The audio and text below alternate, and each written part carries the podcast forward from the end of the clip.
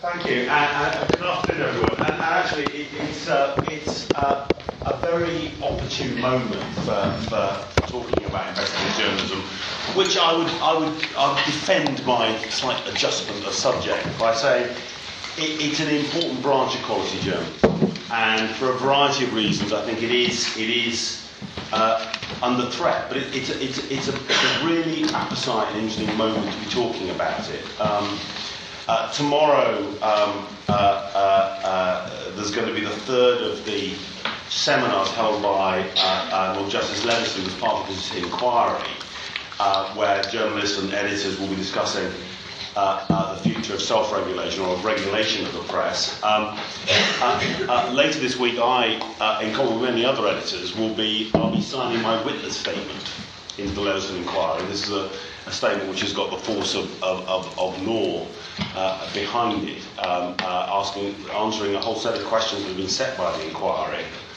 Next week, Chris Meyer is going to be here talking about press regulation. And in a way, this is a bit of, quite apart from uh, the importance of journalism, this is a moment where, in a sense, the beginnings of the next bit of public policy formulation about the press in this country has been set. And as you hear, I think the stakes are pretty high. Um, but ironically, I mean, it's been quite a summer, as people will know with the various revelations and kind of hijinks and the select committee and all the rest of it. But this summer um, was also the summer where the BBC uh, chose to, um, uh, to uh, launch a drama about the investigative journalism of, of 50 to 60 years ago. This is a program called The Hour. Um, it was set in uh, the BBC's Lime Grove studios in 1956, uh, and the backdrop was the uh, uh unfolding and gathering crisis uh, uh, of Suez. Um, and the hour contains, contains all sorts of things, but it certainly contains quite a few of the Uh, uh, uh, features of our present local difficulty with investigative journalism. Certainly conspiracy, certainly spin doctors, the threat of censorship, and a kind of mood of betrayal, personal and collective betrayal in the air. But the reason I, unashamedly, I'm, I'm vaguely responsible for it, but I unashamedly, as a viewer, love The Hour, because The Hour is a kind of love letter to investigative journalism. And its heroes, uh, Freddie and Belle, the two heroes, young producer and a young journalist at the BBC, are what they believe in is a journalism which is not as the BBC was then, uh, uh, a journalism based on uh, reporting debutantes' balls and very, very obsequious interviews with politicians week up, weeks after the actual political events they were covering, but a journalism about the things that matter and a journalism with the courage to actually reveal uh, uh, things and hold institutions and politicians to account. Um, now, it's incredibly easy to watch that programme and, and dismiss that idea of journalism as a kind of hopelessly naive uh, uh, view of the world. Um, uh, i have been an investigative journalist myself, and, and, most people who have know that real investigations tend to be rather less glamorous uh, than either the hour or, for that matter, all the president's men. Um, quite often, they uh, end very frustratingly, not having discovered anything, or almost worse, leaving the journalists involved with suspicions, so a sense that there's something there to report, but with inadequate evidence with which to actually publish anything.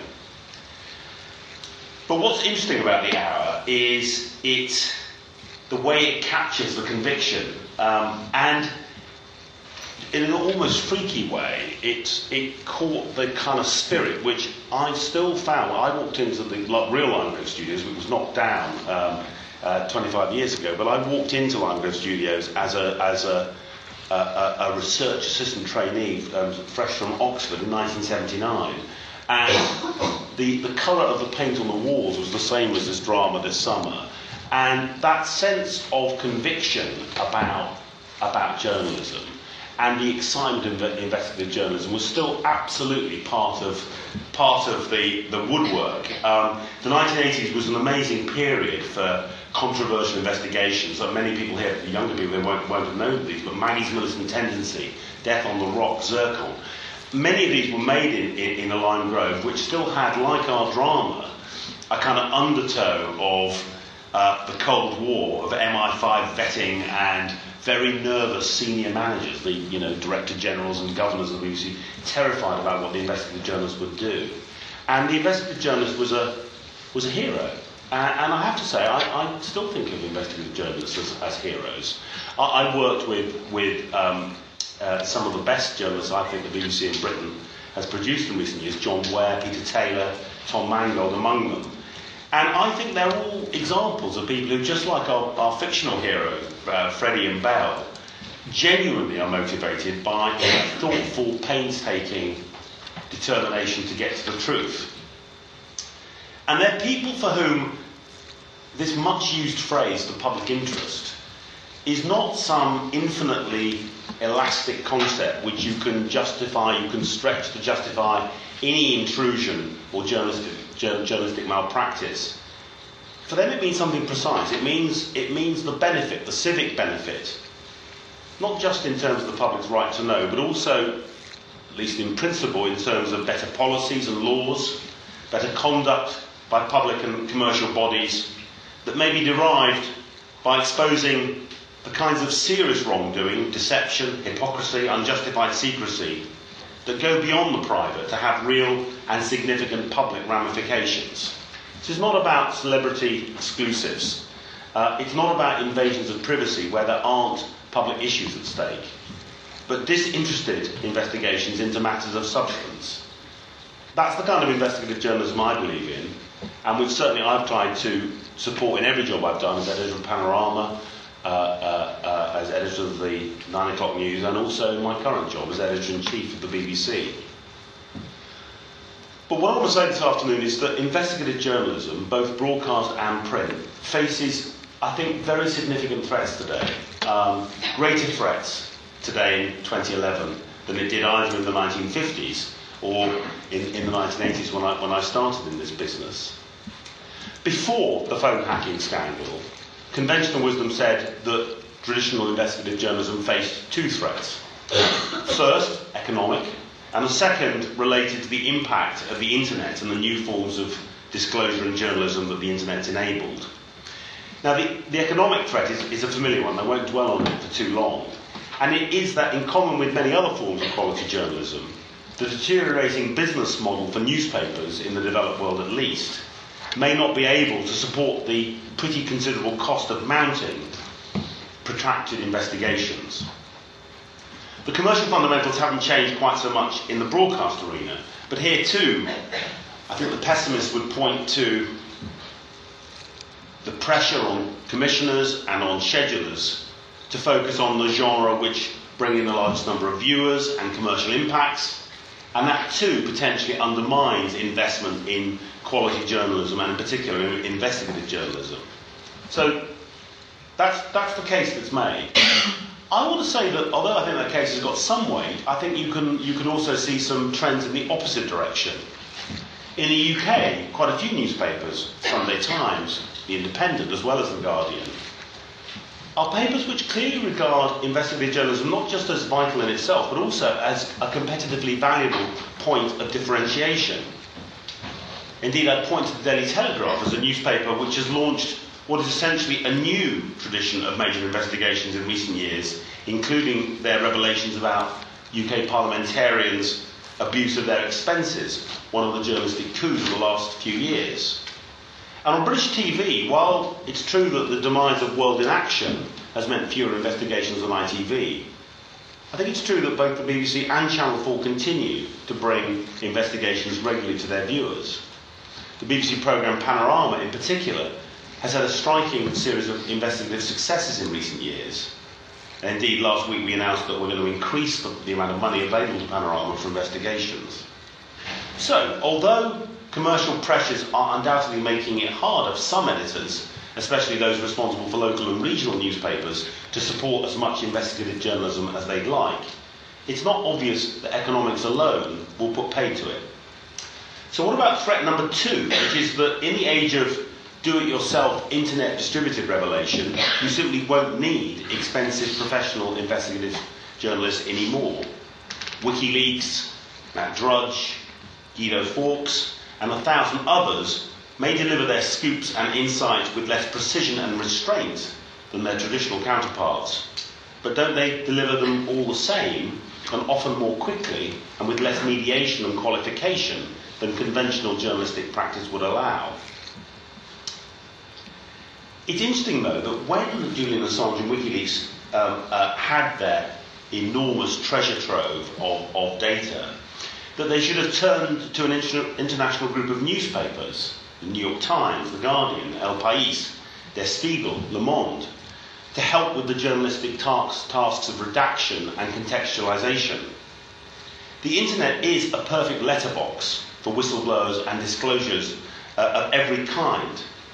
But without the validation of professional editors and the credibility of established and respected media brands, the problems of provenance and believability loom large. Indeed, I'd argue that the explosion of digital media has, if anything, strengthened the argument for a cadre of professionally trained journalists to sift and make sense of it. How else can the public satisfy themselves that what they're reading or looking at is an important fact and not unsubstantiated gossip or a random element in someone's conspiracy theory? But what the phone hacking threat, the, the phone hacking scandal has thrown up in the UK at least, is a third, and I think in some ways much more serious threat, which is of what you could call an enemy within, a collapse of probity and restraint by journalists and editors themselves, which risks making a mockery of the idea of the public interest and, and of robbing investigative journalism of its legitimacy and credibility. Legitimate investigative journalism strays into intrusion only when topics of genuine public importance are at stake, and even then it takes care that the intrusion is proportionate to the matter in hand. There are some things which should always be out of the question serious criminality of any kind, fishing expeditions, in other words, speculative acts of intrusion or entrapment where the journalists do not have strong prima facie evidence of serious wrongdoing. Nor should journalists ever use techniques which they could not justify openly and clearly in public. All of these rules seem to have been broken in the case of the News of the World. Given the industrial scale of the abuse and the apparent failure of editors and managers over years to confront it, it's hardly surprising that many people in the UK are asking themselves whether these practices are widespread across the whole of British journalism. The Leveson inquiry will seek to find an answer to that question. At the BBC, we've taken a close look at the period which Leveson is scrutinising back to the beginning of 2005. And despite the many thousands of hours of output and millions of budget lines in scope, our review hasn't identified a single instance of phone hacking or the bribery of police officers or any of the malpractices which are alleged to have happened at the News of the World. And indeed, the character of broadcast investigative journalism is somewhat different from its counterpart in print. In TV, secret filming techniques are always done, and other forms of uh, uh, uh, uh, secret recording are always done with a view to broadcasting. We always start off with the intention not just of revealing the story to the public, but of showing the techniques we use to uncover it. And there are stringent controls on when and how such techniques can be used. The BBC requires the decision to involve senior editors, and it depends on the team having already obtained substantial evidence of wrongdoing the BBC, we only do investigations with a clear public interest rationale. But even after that rationale has been established, there is still a debate about whether the methods the journalists propose to use are reasonable and proportionate. I'll give you an example. A recent edition of Panorama revealed an appalling level of abuse of vulnerable young adults in a British care home. It was a shocking programme, shocking in the level of abuse it uncovered, and shocking to watch what was going on. But the pro- programme also illustrates two of the issues editors have to consider before they go into this kind of filming. What we did was we, we, we took a young man and uh, uh, uh, got him to uh, uh, uh, join the care home posing as a care worker. He had a camera and was able to film what was happening inside the home. Now, to do that clearly exposed both the victims of abuse and also the care home workers to a level of intrusion. They were being filmed and turned out, it turned out filmed for, for national television without their, without their consent. Before we took that decision, the editor of Panorama, a man called Tom Giles, and our overall head of editorial policy thought long and hard about the amount of evidence that, that, that abuse was taking place in the home and the level of public interest that was involved in making the intrusion. And in this case, they decided that we should go ahead with the filming. The program was broadcast. Um, what happened was that the immediately um, the police moved in, made a, a, a significant number of arrests of, of, of, of, some of the workers in the care home. The, the young people involved were moved to other care homes. Um, it looks like uh, there was a debate in Parliament. It looks like the law is going to be changed to prevent this kind of abuse happening. Now, to do this, first of all, you have to make sure that that level of intrusion you, you believe is justified, knowing what you know. Secondly, you also have to confront a second fact, which is that to put someone in this position, to send someone in posing as a, as a, as a care worker, is a breaking of employment legislation. People are not meant to, uh, to, to, to, to go in and, and, work in an institution when their primary motive is, is, is, is for some quite different reason. So it's a technical breach of employment legislation. But again, our editorial decision makers concluded that this, we would argue, relatively minor breaking of the rules was justified in the public interest, given the seriousness of the abuse, and in particular, given the fact that this was a care home which the body, which is supposed to um, ensure appropriate standards, had recently inspected and given a clean bill of health to. In cases like this, where uh, we do two things. We go, we go in and, and secretly film, and secondly, we break, in this case, a, a, a regulation in employment legislation.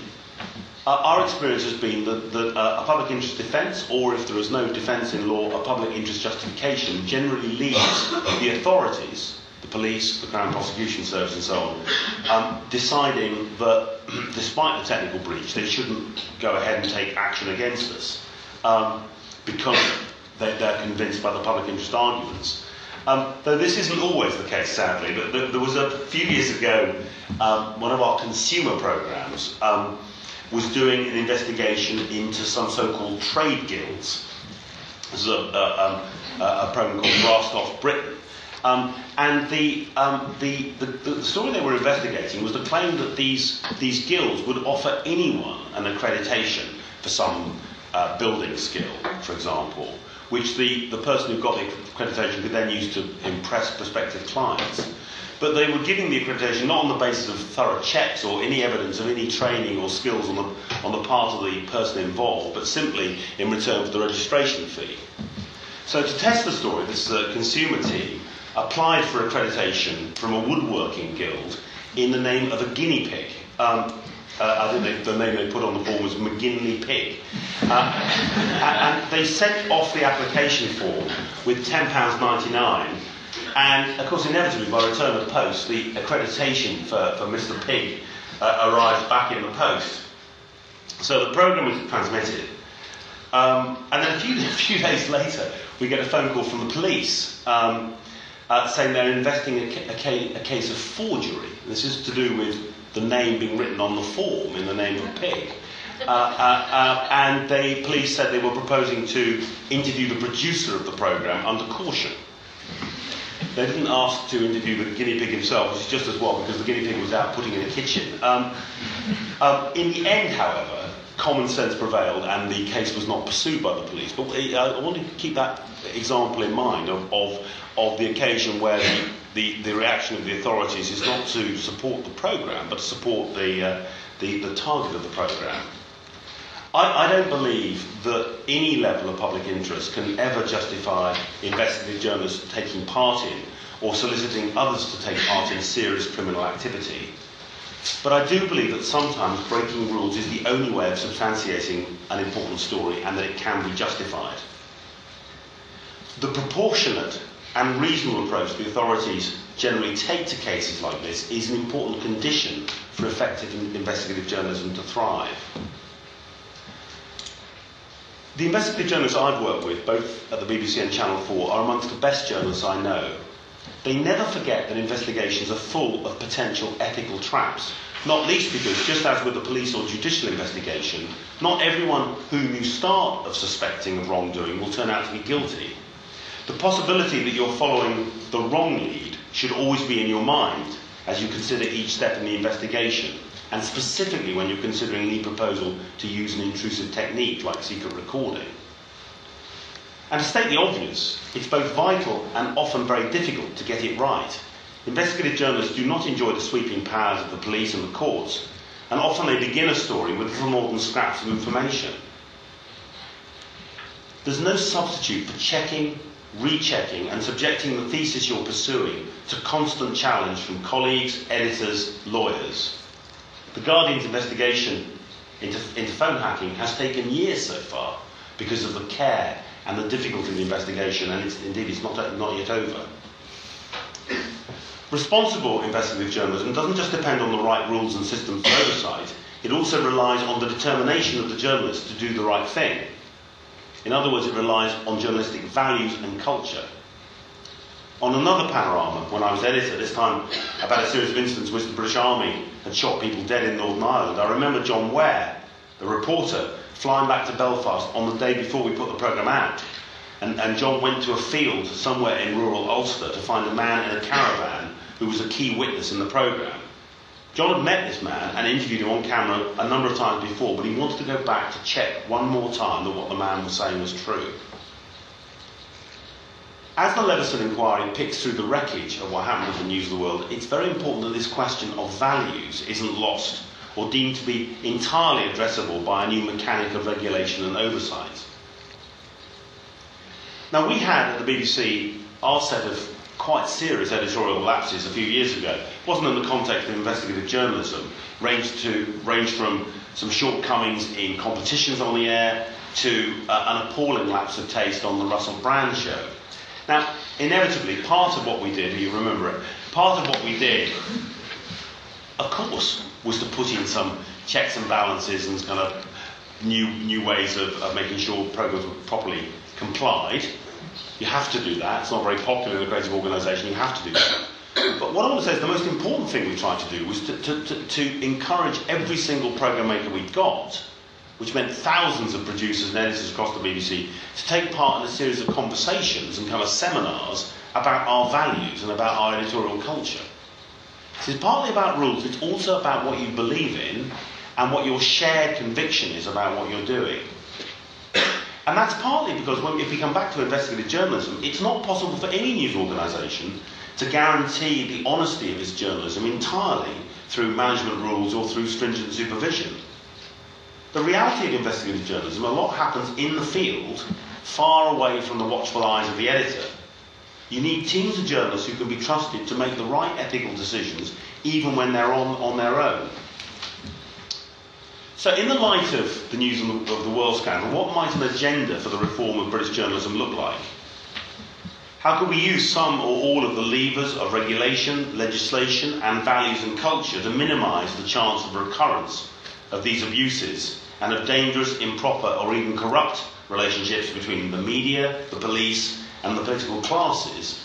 But to do all of that, and this is the, this is the A level question, to do all of that without impeding or constraining legitimate investigative journalism.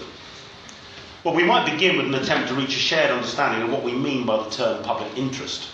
There's probably no need for a new definition. Both the BBC's editorial guidelines and the code published by Ofcom contain quite useful language. The important thing is that the industry accepts a common definition so that when we mount a public interest justification, everyone, the courts, the regulators, the public, know exactly what we're all that we're talking about and that we're all talking about the same thing. I'm not suggesting that journalism without a clear public interest justification should be banned, by the way. In a free society, newspapers and others should have the right to publish whatever they want without prior restraint, but they should also face the consequences, legal or otherwise. I'm also someone who's sceptical of the view that newspapers should be regulated in the same way as broadcasters like the BBC, who reach into every household in the land. Plurality of, legis- uh, of regulation, different, different sorts of regulation alongside each other, is in itself a good thing. One of the safeguards the broadcasters in the UK have is the presence of a far less regulated press, which can draw attention to any attempt by the authorities or anyone else to misuse their powers when it comes to broadcasting. To put all journalism or all media under a single converged regulator would potentially mean that if ever the state wished to limit media freedom, it would have a single lever with which to do so. Some propose an approach which is statutory but with guaranteed independence from the state and politicians. Now, this approach is clearly possible in principle. Both the BBC and Channel 4 are public broadcasters with proud and successful histories of constitutional separation from the state. But I doubt that this path would be as practical and as fruitful as effective self regulation. Now, Chris Meyer will be talking next week about this in more detail, but I, I want to say about the PCC and, and the current model of self regulation of the press is that it's not to be dismissed out of hand. It's been copied, the PCC and the whole model has been copied to differing degrees by many other countries, because at least in principle it offers the prospect of striking the right balance between regulatory redress and press freedom. The PCC's got a good, a good record in arbitrating, arbitrating complaints and disputes. And the PCC was not established as a regulator as such, and it's not reasonable to criticise it for not doing things it was not designed or empowered to do in the first place. But given what's been revealed over the past few months, to be sustainable in the future, self regulation would need radical reform. In particular, the self regulatory body would have to be given the power to conduct unfettered investigations into complaints, and in cases where serious complaints are upheld, to impose fines or other sanctions on guilty parties. It's possible to imagine a system which is essentially self regulatory but in which investigations are referred to and carried out by a statutory body, perhaps Ofcom, which could also enforce sanctions. But without investigative powers and without sanctions, self regulation will not survive. And it's a further unresolved dilemma about how to ensure that the self regulatory body remains independent of and is not captured by the interests of the most powerful newspapers. One further test for the British press is whether in future it will have the courage to hold itself to account. Many national newspapers, most national newspapers actually, and not just News International titles, showed a remarkable, a very striking lack of interest in the phone hacking story until it was simply too big to ignore. Indeed, often there were more column inches attacking the BBC for having the temerity to cover the story than there were on the story itself. For newspapers to fail to report on a matter of public interest because it's not in the interest of their industry is a betrayal of journalism and is exactly the kind of disreputable, self serving behaviour which they routinely accuse other special interests of in the UK. At the BBC, we impose a strict barrier between the corporate interest and our news division. We endeavour to cover stories about ourselves with the same rigour and objectivity as we do any other story. Now, even if that is too high a bar, a reformed British press would at least ensure by newspapers re- reporting objectively on each other that as an industry it began to hold itself to account. All of this might lead you to believe that I think that British journalism, or at least British print journalism, is broken. But that isn't the case. Phone hacking only came to light because of brilliant investigative journalism by The Guardian. I've already noted outstanding investigations by The Telegraph and other newspapers, I could have talked about the Times and its brave exploration of aspects of the British Army's performance in Afghanistan, or the London Evening Standard's shocking and moving dispossessed campaign. We should acknowledge a continued tradition of brave and outstanding journalism in British newspapers, as well as energy and creativity which bear comparison with anywhere in the world. But there's a fourth threat to investigative journalism in the UK, which is of an overreaction to the abuses of the news of the world. There are many countries where investigative journalism is impossible or restricted to relatively safe areas like consumer rights. But in all countries, there's always going to be some people in authority who, whatever lip service they pay to press freedom, fear the consequences of unfettered investigative journalism. I want to give a recent example affecting the BBC, and it concerns an edition of Panorama last autumn about corruption in football's world governing body, FIFA. In the run up to last autumn's uh, uh, uh, FIFA vote on where the 2018 and 2022 World Cups will be staged, both Panorama and the Sunday Times published independent investigations into FIFA.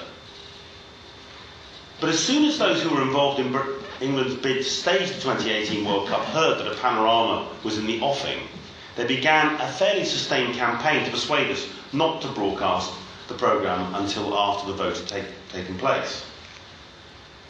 No one, I'm talking about politicians and many other people in the British establishment, no one who spoke to us, to me or to any of my colleagues, ever suggested that the programme's allegations of corruption were likely to be false. Their point was simply that broadcasting the programme in the run up to the vote might make it less likely that England would get the World Cup. No need to change the programme. What difference would it make if the BBC took the patriotic path and simply held it back until after the vote had taken place? Now, despite a fair bit of lobbying and public campaigning, we broadcast the edition of Panorama on the planned date. Russia, not England, was selected to host the 2018 World Cup and the Qatar in 2022 though the margin of England's defeat was so great, and the revelations of FIFA's own subsequent investigation into abuses associated with the vote was so striking that almost no one ended up claiming that Panorama had tipped the balance. Nonetheless, months later, ministers were still saying publicly that our decision, my decision to broadcast when we did, had been a quote, nightmare. The truth is never a nightmare. It's not something that should ever be delayed or curtailed in the interest of political expediency. Now, I can see how frustrating it must be for people who've worked on a sporting bid for years, but that is precisely why it's so important to have an independent press and media. Recently, as you may well have read, a, a so called production order was served on The Guardian requiring them to disclose the story, the source of the story, that one of the phones hacked by the News of the World and its agents was that of the murdered teenager Milly Dowler. It was this that had turned the phone hacking into a full-blown crisis for News Corporation. So once again, it's, it's, it's, it's a production order based not on the underlying story, but on the, on the people who reveal the story. This production order is part of a wider and, in my view, disturbing trend for police forces in many parts of the UK routinely to demand that journalists disclose sources and hand over journalistic materials. At the BBC, we receive an ever growing number of demands for untransmitted news rushes, which the police seem to regard as having no more privilege or protection attached to them than CCTV pictures. But the Metropolitan Police's production order went further and sought to use the UK's Official Secrets Act normally invoked only in serious matters of national security, to impel a Guardian journalist and the newspaper as a whole to divulge their source. The Met claimed that they continued to respect the rights of whistleblowers and the principle of public interest justification for journalism, but quite astonishingly said they thought neither applied in this case. Now, I can think of no better example of a journalistic disclosure being in the public interest than the Milly Dowler story in The Guardian. That anyone in the police should ever have thought otherwise is not only incomprehensible, but disturbing. The Met eventually withdrew the application and said they accepted that the attempt to invoke the Official Secrets Act had been wrong, which is good. But again, the fact that anyone in the police should ever have thought it was appropriate in the first place is very troubling. Like politicians, the police often find themselves with a conflict of interest when weighing the independence of the media with their own priorities as they conduct investigations. And sometimes that conflict leads to faulty and indeed dangerous actions. This is a dangerous period for British journalism. It will be easy to respond to the completely unacceptable actions of some journalists at the News of the World by adopting such a draconian approach that even the best journalism would be constrained. It will be easy for concern over the appalling invasions of privacy revealed by the phone hacking scandal to spill over into legislation or regulation which enables wrongdoers to escape journalistic exposure. The Leveson inquiry and everyone involved in deciding how to respond to the events of the news of the world have an unenviable tightrope to walk. And it won't just be British journalists who watch developments, but editors and reporters all over the world. Some of the issues that I've talked about this afternoon are unique to the UK and the British press, but many of the themes, the boundaries of the public interest, privacy versus the right to disclose, the complex relationship between journalism and those in power, these, I think, are universal themes. And governments and regulators all over the world will be watching very closely to what happens in Britain.